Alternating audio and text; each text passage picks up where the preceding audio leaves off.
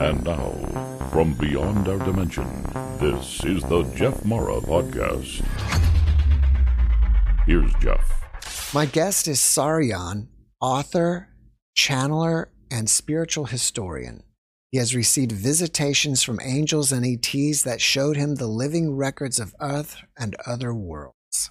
Saryon, thank you for joining me today and welcome. Thank you. It's an honor. In doing my research of you, I saw that you've had out of body experiences just after finishing college. Can you tell us about that? Well, actually, it started my first year of college. And what's interesting is just in the last year, I have recovered memories of early childhood out of body experiences where I, I, now remember that I started to receive this kind of training for going out of body from the age of three till about the age of seven. So there's like this hidden chapter where there was a lot of things being put into my consciousness and then it's like the doorway closed and I forgot. I you know this whole chapter of my life where this kind of training was going on uh, was forgotten and it was in my teenage years that a lot of that started to open back up again. But I didn't even realize how many seeds had actually been planted in early childhood until I mean like literally just a few months ago. So, you know, there's things being remembered all the time. But yeah, in my first year of college, I had read the books of Robert Monroe and was really keen to try having an out of body experience. I wanted to, you know, taste it for myself. And I was really eager and hungry for this. And I remember like maybe a couple weeks before I had the first one, I had this unusual experience of feeling disassociated from my body. I was just in the back seat of a car. My mom was driving us across town and I felt disconnected. And it was almost like I was floating a little bit. It was almost something that could make you feel a bit nauseous. And I was like, what is going on? I've never felt this feeling before. And thinking back, I actually feel that was like a precursor, like somebody was working on me from the higher dimensions to get me ready. And then a few weeks later, I had the first one where it was unmistakable that I was coming out of my body. My consciousness, my spirit was able to see that my body was lying there on the bed. And I was starting to become aware of, you know, what Robert Monroe calls the second body or the astral body. Now, you mentioned when you were younger, you were trained. To me, that implies somebody was training you.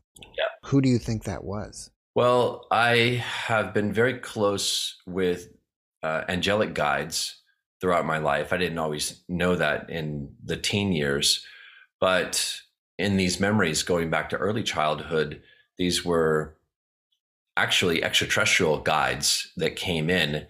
Uh, I kind of describe extraterrestrials in these two categories. There are those that have become integrated with their angelic counterparts, meaning that you know when they contact you, they're coming through an angelic frequency to make contact with you. They're doing so at the request of your own angelic guides. And so there's a similarity in frequency. And then there are those that come from outside of that frequency realm. Uh, and so these were definitely extraterrestrial guides that were connected with the angelic frequency. Um, but they were helping me through a very, very difficult period of my early life where there was a lot of trauma going on. And they made it easy for me to deal with the trauma by helping me to disassociate from the body and to receive a teaching about what was going on in my life so that I wasn't just purely traumatized. I was also getting this teaching about love versus non love. So that way, when I got old enough to start to reintegrate these traumas from early childhood, I would also be integrating these teachings about love at the same time, kind of soften the blow, so to speak. Right. Do you believe that you planned these teachings pre birth? Absolutely. Yeah. I think all of these kinds of decisions about, uh, you know, the traumas that we might choose, life lessons, uh, experiences of training with different guides, talents that we come in with, all of those things are decided before we incarnate. At least that's my experience. Technically, in my opinion, angels could be considered ETs because they are non human intelligence and they generally don't reside here on the earth. Some people will call ETs angels and some people will call them demons. Give me your take on that. For me, I, have had experiences of revelation that go back to the earliest experiences or, or memories of how the whole matrix of reality was created or you know what came before the universe what the universe was birthed out of. And so i now have a, a living memory that i carry of angels being the first beings that were created. Uh, so angels are the original source in a sense of the multiplicity of beings you know the, the first aspect of the many in one experience and so you could say that ultimately all beings are uh, coming from an angelic source from a certain level. And some went out to have experiences of incarnating into living worlds and uh, taking on a whole different kind of experience and role in the universe, in the manifestation and creation of the universe. And then there are those that are there to guide the creation and nurture it and support it and help it to remember its original source as love um, and to become greater love. And so I think of the angels, most of the ones that I call angels, that I work with as angels, as coming from that kind of a frequency of consciousness, of source consciousness that is pure love, that is here to help us remember ourselves as pure love, and that is you know married to the blueprint of our soul's growth in a way that is so pure, uh, purely dedicated to helping us grow. Um, with extraterrestrial beings, like I said, there's like a spectrum, you know. So you have those that are integrated with the angelic presence. You have those that uh, you know may not even be aware that an angelic presence exists, and you've got everything in between. And so the process that we're going through on our world now is one of becoming conscious of our angelic blueprint and becoming integrated with that pure love angelic presence. And along the way, we're having the opportunity to meet with extraterrestrial civilizations that have also gone through that process of becoming uh, married to or infused with their angelic counterparts. So they are more angelic in nature. Um, but then we also have a contrast. We're experiencing civilizations that don't have that, that are, that are coming here with agendas, uh, some of them may seem to have motives that are good, uh, but they may also be misguided in certain ways. You know, there's a whole range of different things that we're experiencing right now. Do you think there's a whole classification of angels? And what I mean is there's archangels, there's guardian angels, there may be different angels that are some type of messenger. What have you discovered? Well, I've read about ways that people have tried to classify things. I think there's a certain aspect of how our brains work and you know maybe you could think of some part of this as like a you know a patriarchal consciousness that likes to think of things in terms of hierarchy and so we try to make sense of our experiences and you know things that we've witnessed and our sense of how the universe works through sometimes like a patriarchal lens. We're trying to create order and put things into something that we can see. And I don't know that that's really the best or most complete way of seeing how it really works. I tend to think that consciousness in the universe is holographic, uh, that there isn't really hierarchy in the sense that we normally think of it when it comes to you know really the grand scheme of things. If you pull the lens way way back uh, then what you would probably see is a universal experience of coevolution where all levels all aspects of all beings are all a part of one co-evolutionary process. We are evolving as a universe. And from that perspective you know, there's no hierarchy. Uh, the only way for any aspect of that holographic experience or any reference point of being to evolve and to grow and expand is through treating all beings with such respect that you see them as a mirror of yourselves, you see them as an aspect of yourselves, you hold equality with all beings. I actually think that holding equality with all beings is a key to advancing and expanding your field of consciousness to become more aware of more of what you are as the hologram. One pattern that my near death experience guests have is that when they see an angel on the other side, usually the angel is about 10 feet tall. During your OBEs, have you seen angels? And if so, what did they look like? Okay, well, uh, there was one encounter, and I've had scores of them, but uh, one that really stands out was a pretty dramatic experience where I went to lay down in my room one night, and I've never had an, an experience quite like this one, where within minutes of lying down, the room seemed to fill with mist that had this kind of ambient glow to it. And I was breathing in this mist and it felt so peaceful. And eventually, it's like I just started lifting up out of my body and I was pulled into the angelic realms. This transition was seamless. I mean, usually when I've gone out of body, it feels like I'm detaching from the densest aspect of what I am as that body. And I'm rolling into this other vehicle made of light and then moving and traveling within that vehicle. This didn't feel like that. It felt like I was physically lifted into the angelic realms and I was just floating in all of these glowing clouds of color that were singing and vibrating with living information and energy and consciousness. And then this cloud of gold and white light started to move toward me. And I saw this group of beings who informed me that they are the angels of peace. These are the angels that specifically look after all of the peace projects in the world, and they are there to protect the peace potentials in the world, some of which are very fragile. You know, we talk about different regions of conflict. And so, uh, you know, that's an, ex- an example of where you have a group of angels that has a specific purpose.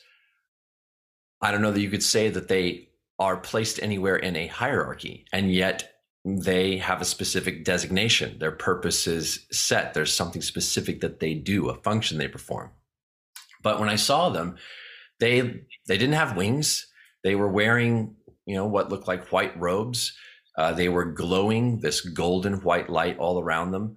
Uh, their faces did not look particularly male or female. It was very hard to tell. You had a tiny sense of maleness or femaleness, but they were much closer together. It was very difficult to tell a, di- a difference between the two. And uh, I could not tell anything about height because I was just looking at them face to face. I didn't see like, you know, feet touching the ground anywhere. There was like a cloud of light. They're all there with me face to face. They didn't feel like they were any larger than I was. They felt like they were meeting me as equals and appearing to me the way, you know, you would experience uh, somebody who's, uh, you know, your same height and same, um, you know, proportions and I really imagine they can change size. They can be whatever size they want to be. I've seen them change form. I've seen angels appear as just a ball of uh, light and sacred geometry. Uh, sometimes they they've looked like these balls of crystalline energy. You see kinds of like crystal patterns reflecting in them, and then they can appear as whatever they need to look like. I wonder if some of my guests, when they're on the other side, they're more like an orb and so the angel is, you know, normal human size. So that's why they appear to be so large. Yeah, maybe so. Interestingly, an orb it seems to be the most common form for any being to take. Uh, so sometimes when I've been traveling out of body, I'll meet up with friends of mine, and we might be, you know, kind of zipping around. And it seems like until we decide upon a certain reality that we want to experience together, we are in orb form. And I'll like, you know, see a particular orb and it's like, oh, that's my friend, you know, that I know from from Earth.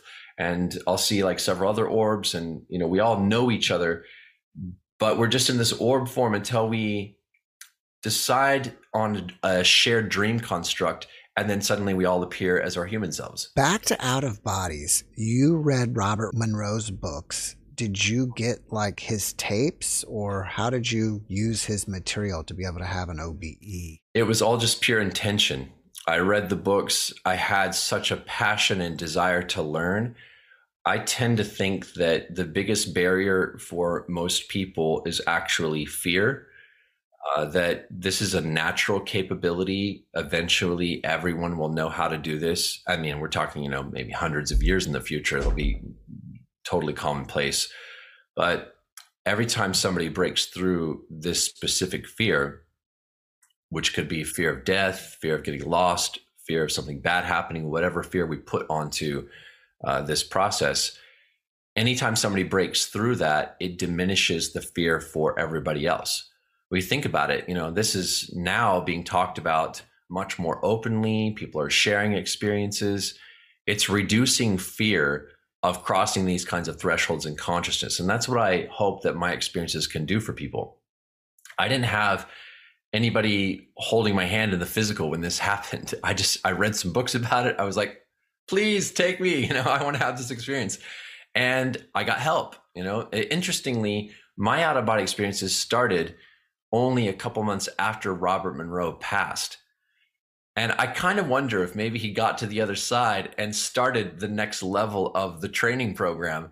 And I was like already a candidate because I had read the books. Well, what if this was always part of the plan? He writes these books, you know, the angels, everyone's angels are aware of who's reading the books. You know, his soul, his team is aware of who's reading the books and who is going, Hey, I'm interested. I'd like to sign up for class. And so then it all just gets organized holographically and the training starts. That makes a lot of sense. Yeah. Now, you use the word holographically. Do you mean that we live in a simulation like the Matrix? No. And I, I've actually been pondering that because I've seen a lot of people talking about this. And I don't, for some reason, I don't know, maybe it's just an intuitive thing. That idea of we're living in a simulation, something doesn't resonate about that terminology.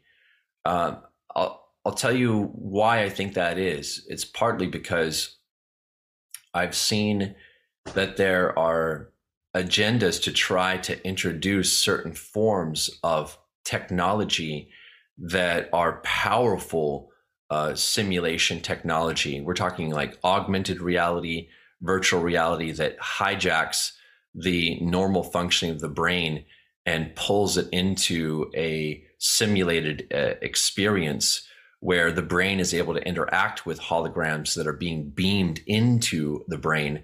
And people are able to you know fly around in dreamscapes and, and have all kinds of uh, inner experiences that are generated by technology that might seem to offer us a potential to connect with each other uh, artificially in ways that we actually have the potential to connect with each other naturally uh, I mean, there's some real dangers of the technologies that are being developed uh, so that they can, you know, be rolled out after enough of us have gotten hooked on certain levels of this that what they want to introduce looks like the next step. Like, oh wow, this is the next step. This is the evolution of human consciousness. No, it's not. So whenever I hear this really widespread conversation about like, are we living in a simulation? I almost wonder if that is a way of devaluing what this reality actually is and what it has the potential to be. Now, I could see it in the sense that, uh, you know, we're talking about quantum mechanics, we're talking about the ability of information and energy at a subatomic level being affected by our thoughts in the same way that you know you see neo in the matrix able to you know, reprogram the matrix with his consciousness. Well, yeah, we can do that. Uh, we can rewrite the way in which matter seems to function in our reality because the fact that everything is solid and behaves in this solid, dense way is very much being created through our thoughts and the way that we have chosen to perceive this reality. This is a collective dream construct. Uh, this is a dream construct that we decided upon for very specific reasons because it allowed us to be blind and not see the things that we were collectively afraid to see about our own past, about humanity's past. But that denial is being eroded. It's we're changing our resonance to it, and it's going to allow us to reawaken some of the natural uh, manifestation capabilities that we have uh, to influence reality more and more consciously with our thoughts in ways that can be very positive and beneficial and can uh, allow us to receive the inheritance of our ancient history and to learn from the lessons of humanity's mistakes in the past so that we don't destroy ourselves again, so that we go in the other direction. So, how did you move from having OBEs into channeling? Well, that was also something that was by intention, but it's not like I said, okay, I'm going to start to channel and I just sat down and, you know, immediately had success with doing it. I immediately had confirmations that this is real, this is possible, this is something that I want to do. But it took some time. Uh, there was a, a lot that needed to be undone in my consciousness to start to create space for the level of change in my life that opening to channel was going to bring to me. So from the time that I had my first epiphany that, oh, wow, channeling is something I want to do. This is going to help me with my writing, with my creativity. I'm so excited about this.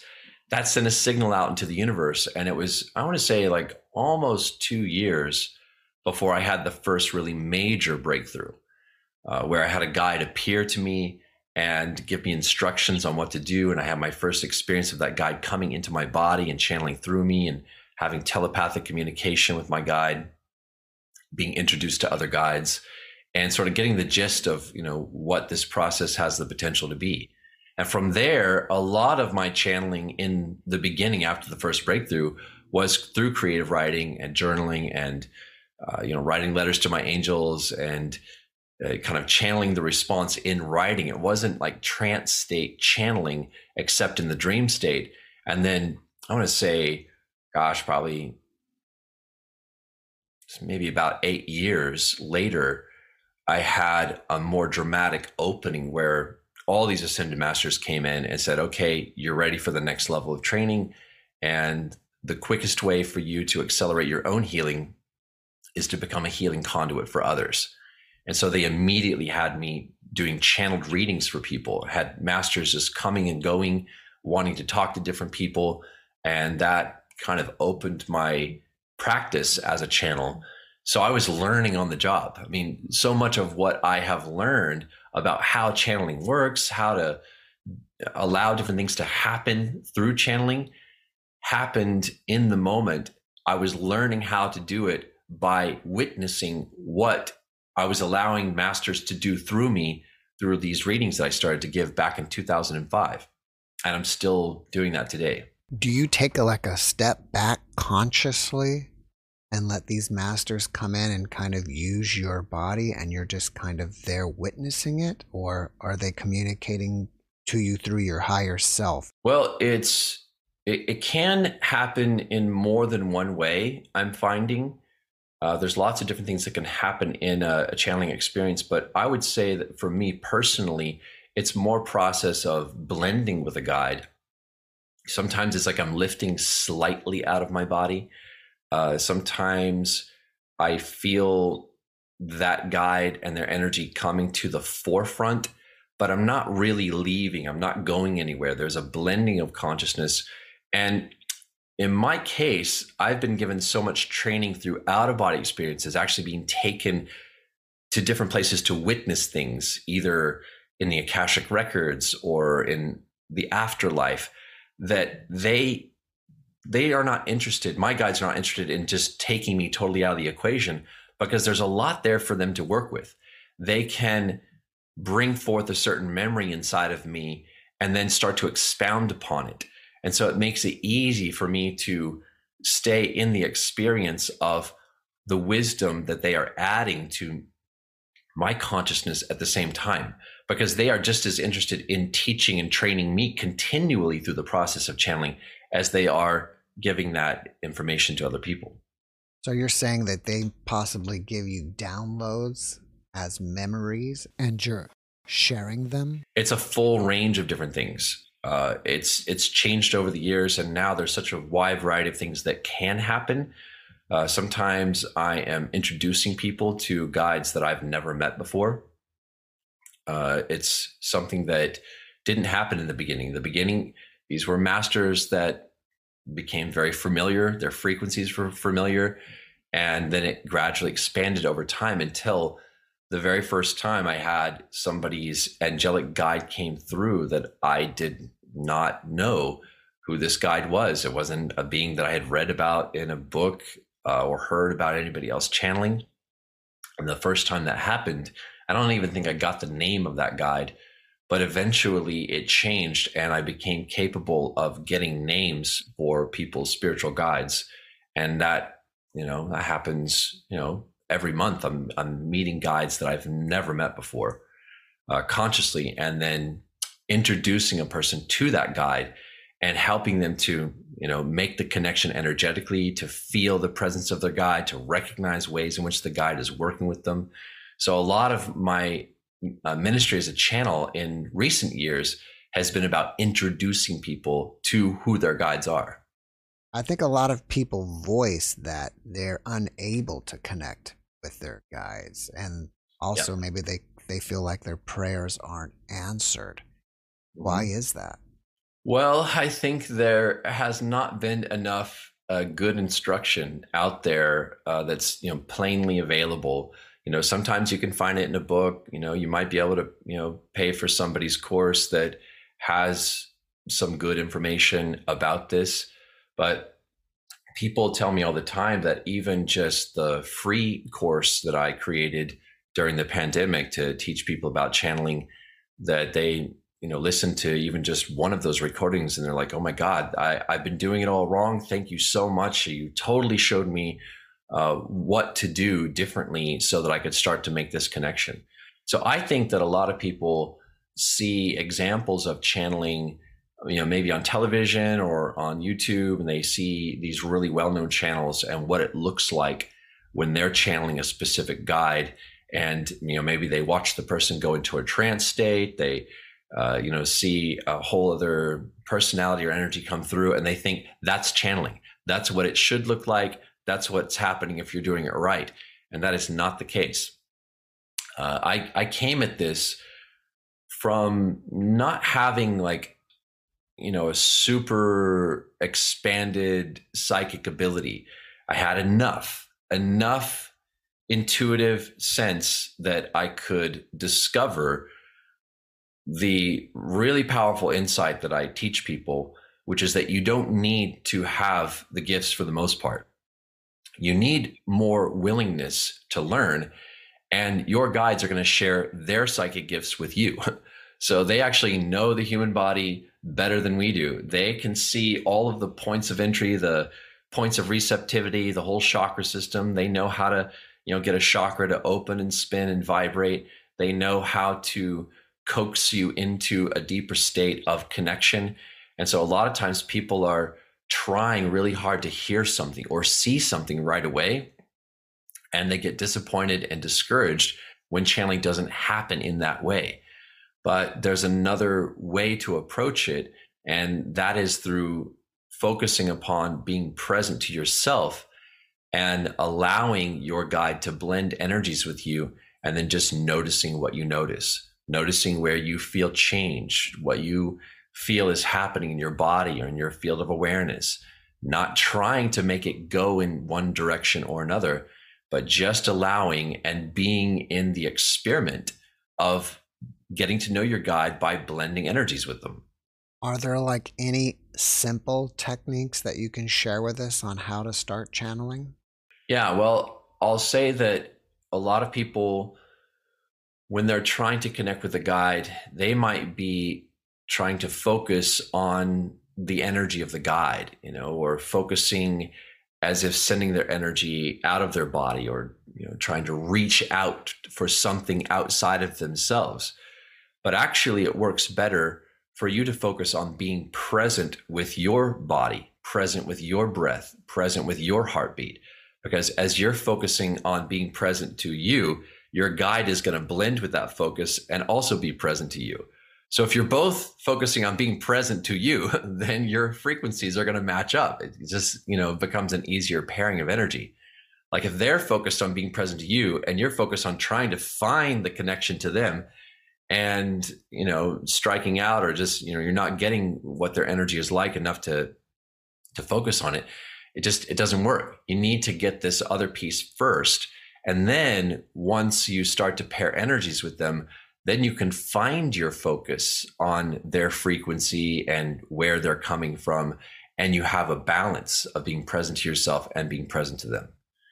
So I would say start with doing kind of a meditation practice where you're inviting your angelic guides to blend energies with you, to create sacred space around you, and just practice being in sacred space to feel what sacred space feels like while you're focused on being present to yourself, present to your breath.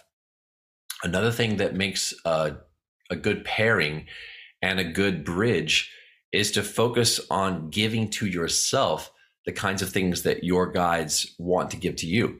So your guides want to bring to you the love they have for you, the compassion they have for you, and most of all, the self acceptance. They want to help you to accept yourself exactly as you are. So if you are not accepting yourself as you truly are, how are you going to pair energies with beings that do accept you exactly as you are? You're basically tossing out their acceptance of you and saying, no, I don't resonate with that. So, you know, I mean, that's one of the best things you can do. Focus on receiving the acceptance, the unconditional acceptance your angelic guides have for you by choosing to accept yourself exactly as you are. Then it becomes easier to feel their acceptance. Is it safe to channel? And what I mean by that is, is it possible that you could ever start channeling a dark entity? Yeah, well, that's a very good question. I'm glad you asked that. Uh, I would say that it is safe for anyone to start this process. Uh, I would not ever discourage people and say, you know, don't try this at home. You know, this is only for the professionals. No, anybody can channel. It's our birthright. It is safe. However, there is one caveat to that, uh, and that is in terms of extraterrestrial energy specifically, because we're dealing with a spectrum, because there are some groups and energies that have agendas. There are some extraterrestrial groups that look for people that are opening themselves psychically as channels, but don't have any discernment yet to tell what's what. And so you have to be very careful when approaching uh, that connection into the galactic uh, extraterrestrial spectrum of consciousness. So I always tell people start with the angels first. Start working with the angelic energy. You have an angelic team. Anyone who is going to undergo this transformation and this journey of learning how to channel and opening themselves as a conduit is going to have an angelic team with you to support you. The moment that you start to send out this kind of signal that says, I'm ready, there is an angelic response to that. So, what you want to do is welcome that angelic response, receive it, trust that it's there, and ask for the discernment of the angelic presence to be your guide to anything else that you might cross wires with. So that way you can immediately start to tell the difference between what is aligned with the angelic energy and what is not. So I did have some experiences in the very beginning where I became very ungrounded. I went through uh, an experience that lasted several days where I crossed wires with some less than light energies that were trying to tempt me and uh, promising that they were going to accelerate my psychic abilities to uh, a much greater level and they were going to connect me with their extraterrestrial ships. And I got a huge dose of something that I've seen other people go through too. Uh, that have tapped into some of these energies that prey upon uh, newbies, you know, so to speak, uh, undiscerning uh, people that are just starting to open their inner senses. And I realized later on that I had had a conversation with the Master Jesus, Yeshua, um, before this happened. And I had told him, said, Look, I know there are less than light energies that are trying to lead humanity astray. Can we make some kind of arrangement where I could end up sort of falling under the influence of some of these temporarily so that I could see what kinds of things they do to tempt people and then pull me out of it? Is, is there a way that we can trick the dark forces into revealing their plans? and I could be like a double agent and then sort of, you know, get the gist of, of, you know, what their agendas are like and then pull me out of it. And we agreed to this and then it happened. And three days later, when I got snapped out of it, uh, I remembered this conversation with Jesus that took place in the out of body state, which the memory of that had been sort of uh, d- become displaced. So that way I was going into this experience blind. I didn't remember that I'd had that conversation until afterwards. And then it all came back to me. It's like, ah, okay, this is what we need to, to warn people about. So now I teach people about how important it is to not be enamored with uh, spiritual gifts and abilities that spiritual gifts and abilities and you know psychic powers those things are not anything to chase after. You don't need uh, those to become who you truly are. It's better to take a humble approach of allowing the angelic presence to connect you with whatever higher function you might need in a given moment to be of service instead of trying to you know become more and more clairvoyant or trying to become more and more clairaudient or you know trying to you know get access to access access excuse me blah, blah, access to some uh, special power that you feel you've tapped into.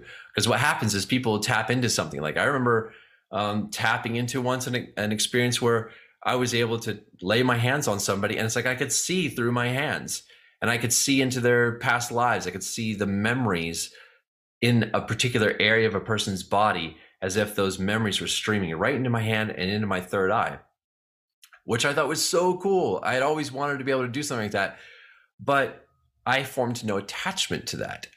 I didn't feel like, okay, now this is going to be my thing. This is what I'm going to be known for. This is, I'm going to build a whole ministry around having this ability. And, uh, you know, I'm going to, you know, keep expanding upon this um, by that time when i had an experience like that i was able to be totally detached and go okay that was really cool that you know maybe god needed me to have that particular ability in that moment to help that one person and i might never have that ability again that's how detached you want to be to not care about whether or not you're becoming more psychic or where it's all going to go but to stay grounded in your focus of just being willing to learn having a desire to grow spiritually and a desire to be of service.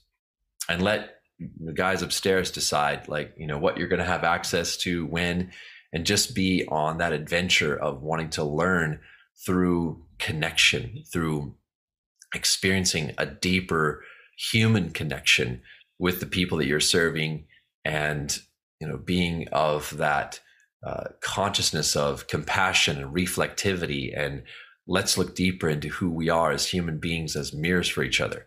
You know when that's what inspires you then everything else that's added onto that is a bonus. In the beginning i stated that you are a spiritual historian.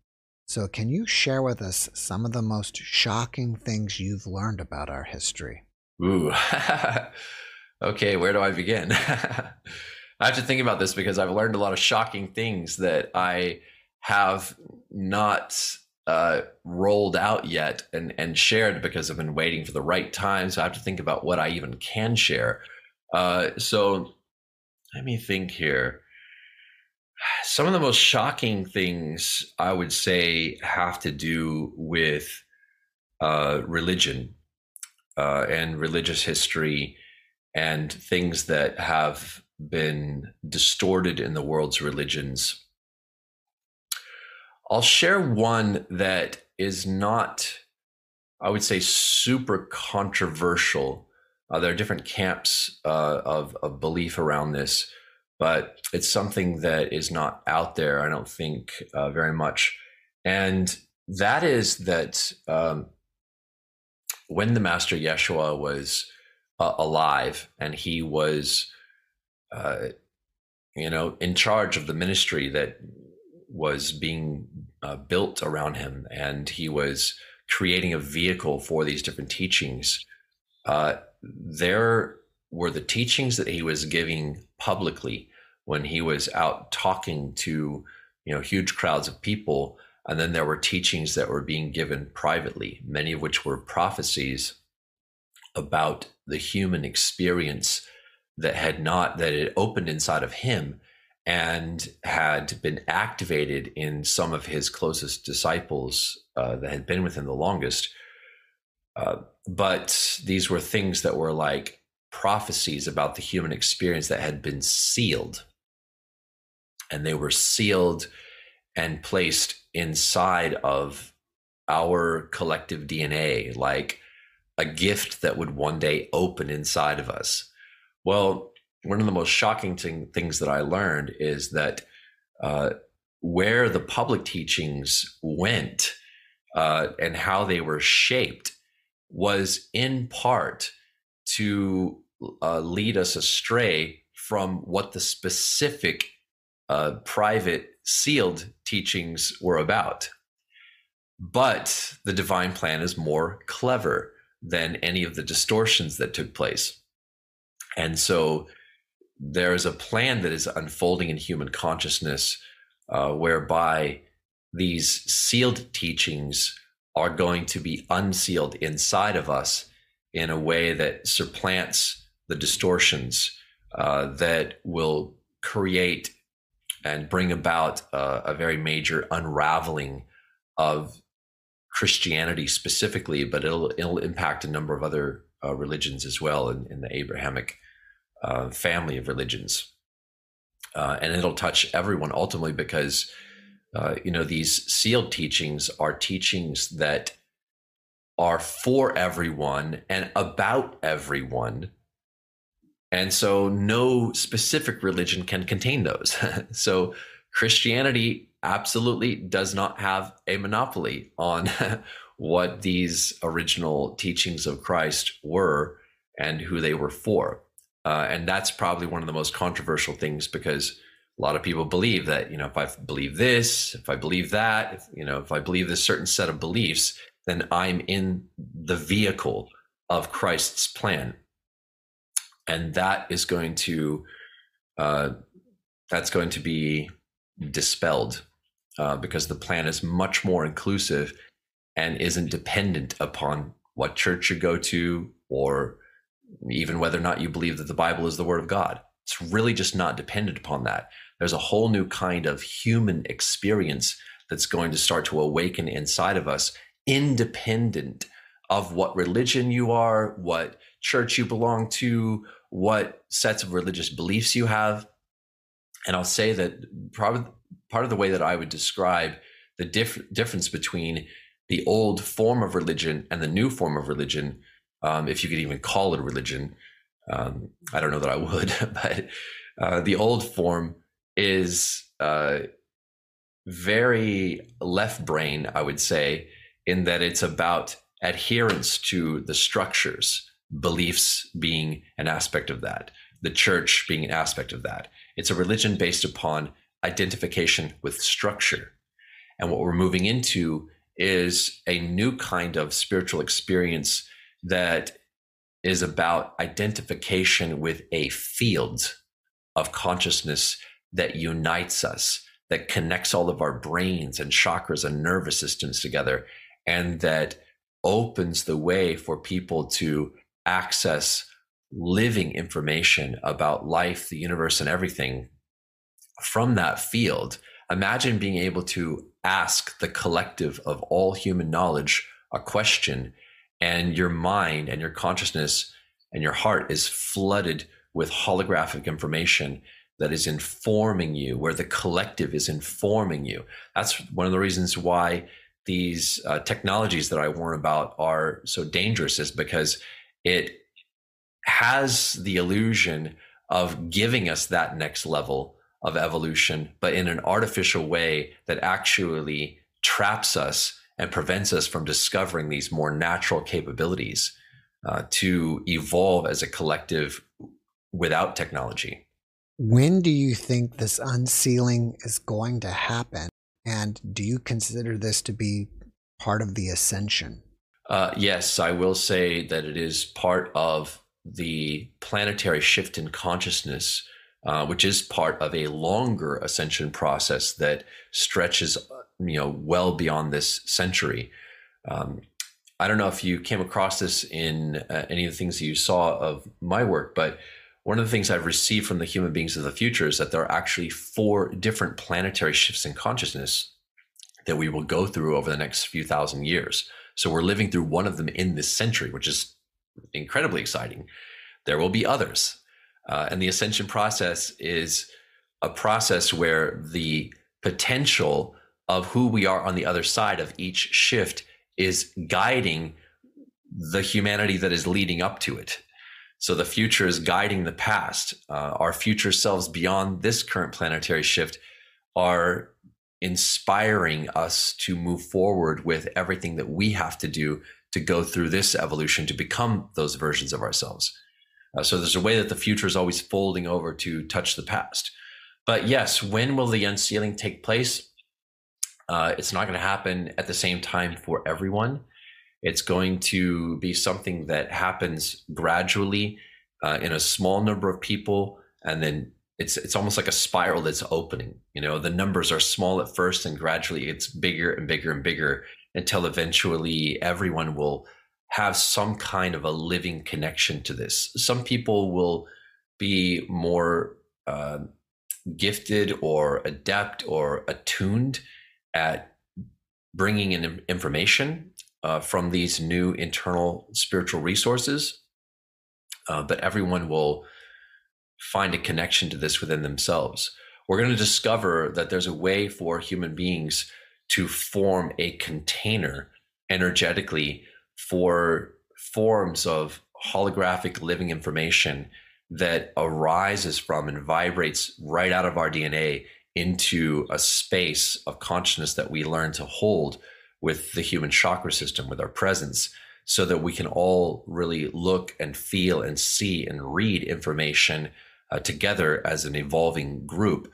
Uh, and to learn how to surf the records, uh, you know, the Akashic records and the hidden channels of history in our DNA and do extraordinary things with our bodies and our consciousness uh, to feel things that we're going to be able to feel that you know human beings have not been that open to feel with our inner senses for thousands of years not since the times of the ancient mystery schools in egypt what have you learned about lemuria and atlantis. Well i ha- have memories of both lemuria atlantis. Uh, i i've had experiences of kind of time traveling and going back into incarnations in those times uh, sometimes witnessing from the out of body state. So a lot of people may have heard of this prophecy that Edgar Cayce channeled that the Hall of Records, which was connected with this hidden chamber beneath the Sphinx, uh, was going to open in 1998. Well, in 1999, I had an experience of going into the Hall of Records in the out of body state and accessing holographic living records of Atlantis. And I was able to watch the destruction of the island specifically, uh, but also how that was part of an unraveling of destruction in a civilization that was actually uh, much more global. It wasn't all uh, centrally located in one place. So I remember now uh, a lost civilization that stretched apart um, uh, across parts of northern Africa. Uh, there were parts of it that were in the Americas. Parts of it were uh, on other islands, you know, many of which have sunk beneath the ocean during the last uh, major glacial meltdown. And uh, Lemuria, I believe, started before the time of Atlantis and overlapped it. Uh, and parts of Lemuria continued on past the destruction of Atlantis underground and has still been unfolding inside the earth. Some of it actually took on parts of Atlantean culture And so now there's a culture living inside the earth that is of a slightly higher vibration than we are, and that uh, is a little bit of a blend of both Lemurian and Atlantean culture. When you're getting this history of our spiritual records, is it from the angels or from the ETs? Both. Uh, I went through an education process that involved both. So there was a time when I was working a lot with Pleiadian guides and they were connecting me with the holographic records that they have of human history that are connected with their ships and their memory banks, you know, whatever they have as a resource there. And I was seeing these holographic movies, and sometimes I was being taken aboard their ships, and it was as if I was traveling back in time and being shown things uh, that happened in Atlantis during the, um, the development of that culture. And then there was a whole other separate education process where I had a, a council of 12 angelic beings that were appearing to me at night. And I would find myself hovering slightly out of my body. And uh, these guides would read to me from a book of living records. And as they were reading from this book, it would cause me to have memories of like you know the life of Yeshua, the, you know Master Jesus, uh, or the life of the Prophet Muhammad, or the life of the Buddha, or you know many other times in ancient history. Uh, I was shown like an entire history of uh, the Mormon revelation uh, that came through and the effect that that had on the people that were involved in it. Um, and I was even shown alternative versions of American history of what America would have been like if distortions had not crept into that particular uh, revelation and movement. Uh, so it's it's been a really really interesting educational process that's touched upon every aspect of uh, our spiritual history as a species. Do you feel that humanity is being guided and or even manipulated by different angelic beings, ETs, other entities? Well, uh, let me just say that yes, and any manipulation that has occurred, uh, is occurring, is also occurring inside of a larger, more all encompassing plan that has allowed those things to occur for the purpose of learning and spiritual growth. So, for example, I know a lot of people have, uh, you know, heard things about reptilian beings.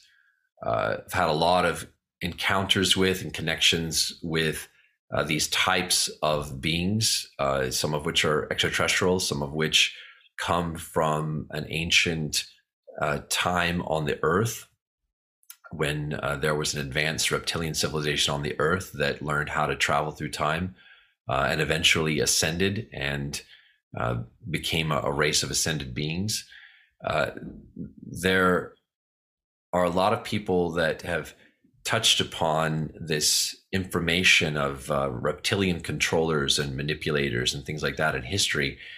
And in my own education process, I was able to pull back the lens and see that even that was just a plan within a larger plan, within a larger plan, where certain lessons were being set up that were part of a shared initiation between humanity and that particular family of consciousness that is leading to uh, breakthroughs and ascension and uh, an awakening inside of both.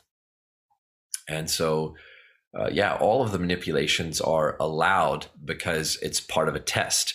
Uh, there are manipulations that are taking place right now coming from extraterrestrial groups trying to introduce technologies that they want us to become dependent upon because it will lead us down a technological pathway that will make humanity more compatible with the part of the galactic spectrum that they exist within.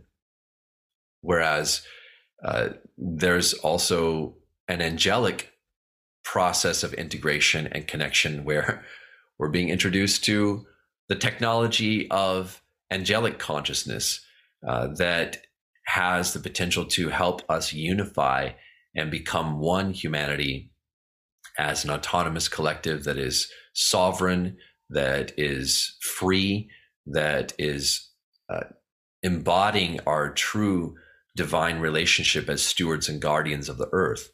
And so you have different things going on that are designed to create a kind of a test where we're learning how to discern in ways that will eventually be hugely impactful for the other ways that we're going to be helping uh, you know other civilizations that go through the same stage you know thousands thousands of years from now we will be like the arcturians helping some other world that's going through a stage similar to the one we're going through now where we're going to be the aliens one day, the angelically integrated aliens that are uh, there to gently help a civilization awaken and perhaps uncover hidden agendas in their midst uh, that they have to steer clear of. Did you learn about our history as humans? And what I mean by that is, are we from this planet? We brought here? We manipulated from Neanderthals or some other proto human of what we are today? Yeah. Well, uh, this is one of those really controversial subjects that yeah, I'm, I'm kind of waiting to roll out the full picture for when I can publish the details because it's a very multidimensional, complex story that I've never seen eh, you know anyone fully grasp it in the way that it was taught to me. I had to let go of so many different distortions and attachments and assumptions and misconceptions to be able to read the records that are in our bodies. The good news is is that you know part of what's unsealing is our ability to read the records of our own bodies because the story is right there in our DNA. We have the ability to remember what our origins are, what we're made of. So I can tell you a few things about that. Uh, I will say that we are a mix and we were designed and meant to be a mix. And when I say designed, I don't mean designed by extraterrestrials. I mean that uh, there was a, a larger plan for who we were going to be uh, that came from a much higher source beyond. Now, I call it God, the creator, prime creator, whatever you want to call it, that incorporated uh, the smaller plans of extraterrestrial beings and those who had an interest in participating in the human project. So I would say uh, there's an aspect of us that evolved here and that evolved from a particular primate family of consciousness because some of our DNA came from that source. However, we also have extraterrestrial groups, particularly the Pleiadians, uh, the Sirians, and even some advanced reptilian genuses that were involved in a project to uh, take a primitive human being and to augment them and give them certain characteristics of consciousness that would allow us to accelerate in our evolution and to become uh, compatible with much more a much more conscious family of souls that was going to start to incarnate into that new guardian species. Uh, you know, there's there's a much more complex story to to that project itself. But then there's an aspect of us that is divinely created. There is an aspect of uh, human consciousness that was uh, brought into form as a pure divine masculine feminine consciousness. We call this adam and eve but there there's something to this story. I'm not going to uh, spell it all out right now but there is something to the story of adam and eve and that that has a role to play uh, and that has been distorted massively but is going to come to light because there's an aspect of who we are that was divinely created and added to an already existing human species that was awakening into other levels of what we have the potential to be that come directly from source and not from any particular extraterrestrial group. And that has been one of the, the biggest challenges for our history is that who the divine says that we are and claims us to be, and the way in which we've been divinely gifted to have a certain role in relationship to the earth that is sovereign, flies in the face of some of the extraterrestrial agendas of beings that believe that you know they created us for their, for their own purposes. And the divine is saying no i've got something different in mind for these beings. And you are you know these extraterrestrial groups you're part of that just part of it. and uh, that has created uh, some some really interesting forms of conflict and distortion and changing of records and distorting of revelation to try to create lies about who we are and where we came from and to basically create a confusing mess out of our prehistory. Uh, so there's a lot of records that have been wiped out. Uh, there's a lot of uh, things that happen to try to uh, trick us into not knowing that we can just remember what happened by accessing the truth inside of our own bodies. So the good news is nobody has to decide whether or not or, or determine whether or not anyone's version of the truth in any book is the correct version or which one is the most true. We're going to evolve to a point where we get past that. And nothing that anyone puts in writing is ever going to approach the level of revelatory awakening that can occur as we go through the process of reconnecting with the truth that is actually there in our own DNA. So we're going to become conscious of what's in our DNA. And it's going to be very, very revealing. Saryon, after watching this podcast, people may want to reach out to you and ask you questions. Are you up for that? Yes. What's the best way to reach you? Well, I'll give you a couple different things. Uh, first of all, I do have a YouTube channel. You can find me very easily on YouTube. There's not a lot of uh, well known Saryons on YouTube.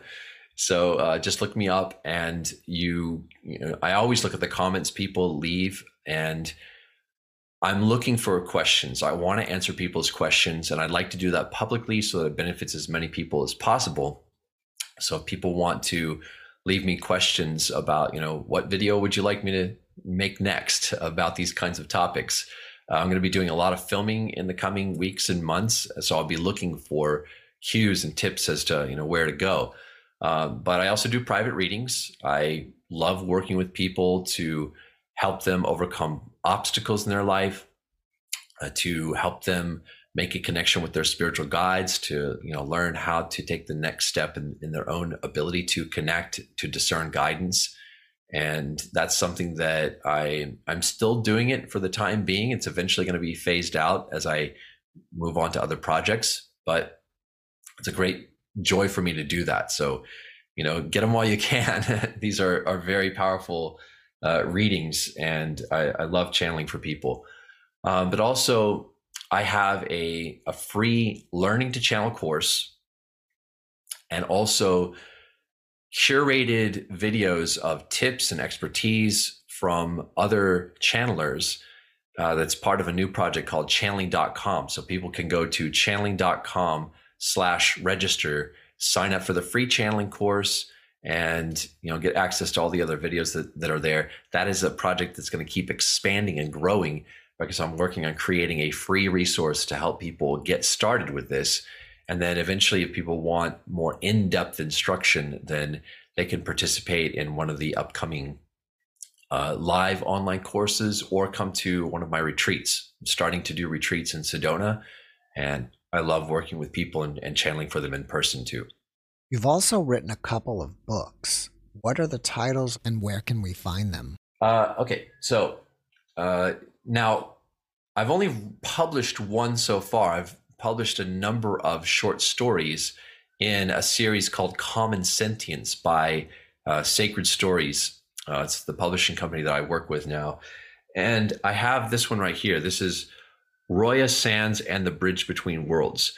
Now, if you resonate with any of the kind of things I've been talking about, then this book, it's a spiritual fiction story. It's somewhat geared toward young adults, but it's you know not so many young adults maybe are um, you know going to resonate with it in this way that I would have when I was that age. I, I think about like the kind of book that I would have loved when I was that age that was uh, awakening me because I was reading books about channeling and you know UFOs and near death experiences this has it all. It's a fiction story that weaves some of the most profound revelations that I received about the timelines, the truth of hidden civilizations, uh, our potential to shift in consciousness. And it's book one of a series. And so that particular book dives into a lot of things that are behind the scenes, some of which I didn't even want to talk about in a nonfiction way yet. So I put it in a fiction book. so that I can just kind of plant some seeds for what's coming later on. Saryon, before we finish up, can you leave us with one last positive message? Yes. Well, right now, there is what the angels are calling an angelic portal uh, that has been created that is a very specific vibrational space. I would call it a sacred space that is being kind of downloaded into the earth, the physical plane. And what this angelic portal and sacred space is, uh, is a, a place for us to connect with each other through the angelic frequency. And so, what wants to happen right now in the world is human unity, uh, the sense of there being one heart coming online inside of us. And so, you know, if you got a whole group of people together, all of which might be, you know, they could be awakened people, people that believe in the presence of one heart, one mind, a singularity of consciousness that's guiding us and overlighting us. You know, these may be all people that believe in our possible, you know, our possibility of becoming one. But if you get them all together in a room to, you know, actually interact with each other, we still all have, you know, wounds, we have issues, we have, you know, personality clashes. There's a lot of barriers and, you know, fear of intimacy barriers can get in the way of of real coming together into a unity vibration. So this angelic space that's been created is kind of like a buffer. Uh, it's like imagine if you had a highly spiritually charged, uh, huge pool of water, like a natural hot spring that was charged with healing energy and energy that supports people to uh, feel safety in their connection with each other. That is what this angelic portal is. And so we can welcome this into our hearts, into our space, and ask the angels to uh, bring in this angelic portal to help us connect with all of the other people in the world that want unity consciousness and are beginning to accept angelic support to connect with the one heart. Saryon, thank you for that message and thank you for being my guest. Yeah, thank you so much. It's been great. Thanks for watching the Jeff Mara podcast. I really appreciate you. Another way to show support is through YouTube memberships. And if you do, there are loyalty badges and other perks depending on your level of membership. All you need to do is click the join button underneath the video to find out more. Thank you for your support.